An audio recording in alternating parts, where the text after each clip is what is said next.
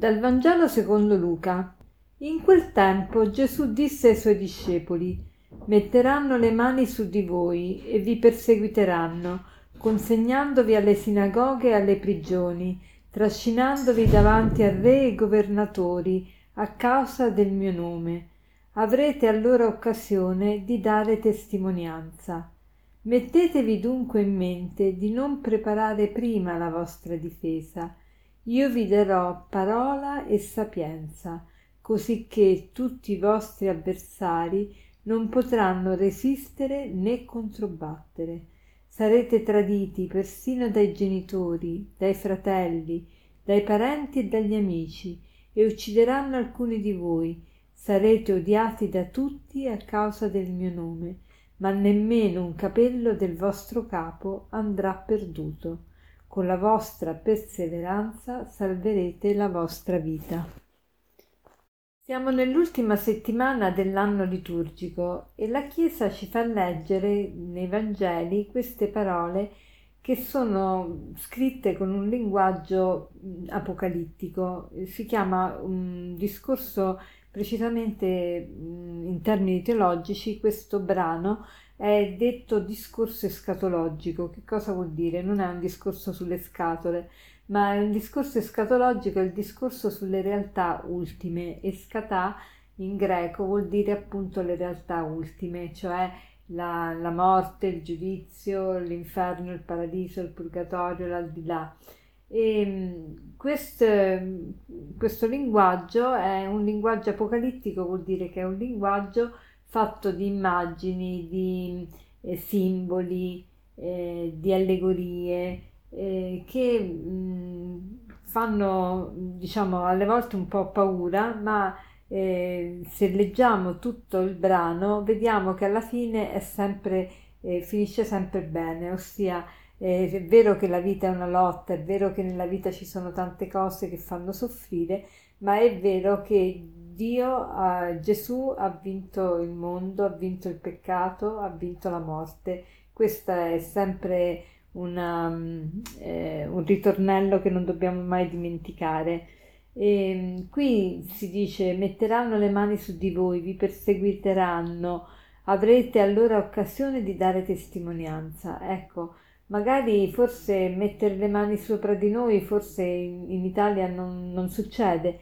Tuttavia succede che dobbiamo e abbiamo l'occasione per dare testimonianza, perché in tanti modi il cristiano è emarginato, il cristiano è perseguitato, e il cristiano può veramente avere l'opportunità di dare testimonianza, che poi in greco si dice proprio dare testimonianza è martirio. La parola martire vuol dire testimone.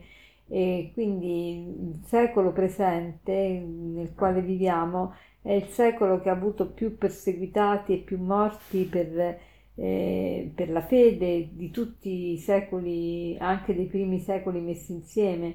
Quindi abbiamo tante parti del mondo Gesù e i cristiani sono perseguitati, sono una minoranza e sono vilipesi. Qui Gesù ci dice una cosa, dice: con la vostra perseveranza salverete la vostra vita, dice vi metteranno a morte, eccetera, a causa del mio nome, ma nemmeno un capello del vostro capo andrà perduto. Ma come, Signore? Ma tu dici che addirittura moriamo e nemmeno un capello del nostro capo andrà perduto? Sembra una contraddizione, o non moriamo o moriamo. Se moriamo tutto va perduto. Ma Gesù fa una differenza incredibile: la morte non è perdere, la morte è guadagnare. Infatti nel gergo proprio cristiano il giorno della morte è il giorno della nascita, quindi il dies natalis, il giorno della nascita. Nemmeno un capello del nostro capo andrà perduto, cioè tutto è sotto il controllo di Dio. E anche se c'è la morte non è una perdita, perché la morte è stata vinta e quindi chi muore vive. Tutti quanti poi alla fine moriremo, non è nel cercare di non morire che tu salvi la tua vita, ma la salvi proprio donandola, perché La vera vita è la vita di grazia, la vita di Dio che ti riempie e ti dà la gioia. E con la vostra perseveranza salverete la vostra vita. Perseverare. Ecco, oggi vorrei invitare me stessa e anche ciascuno di voi a perseverare. Facciamo un proposito di perseveranza. Che cosa vuol dire? Soprattutto nel momento in cui stiamo per tirarci indietro, quando è difficile dire il nostro sì al Signore, ecco, proprio in quel momento rinnoviamolo. Oggi, nei momenti di difficoltà, mi voglio ricordare questa frase: con la vostra perseveranza salverete la vostra vita. Con la vostra perseveranza salverete la vostra vita. Mi voglio ricordare questa frase e voglio viverla soprattutto nel momento in cui sono tentata oppure ho una difficoltà a essere fedele a quanto mi richiede il Signore. E buona giornata.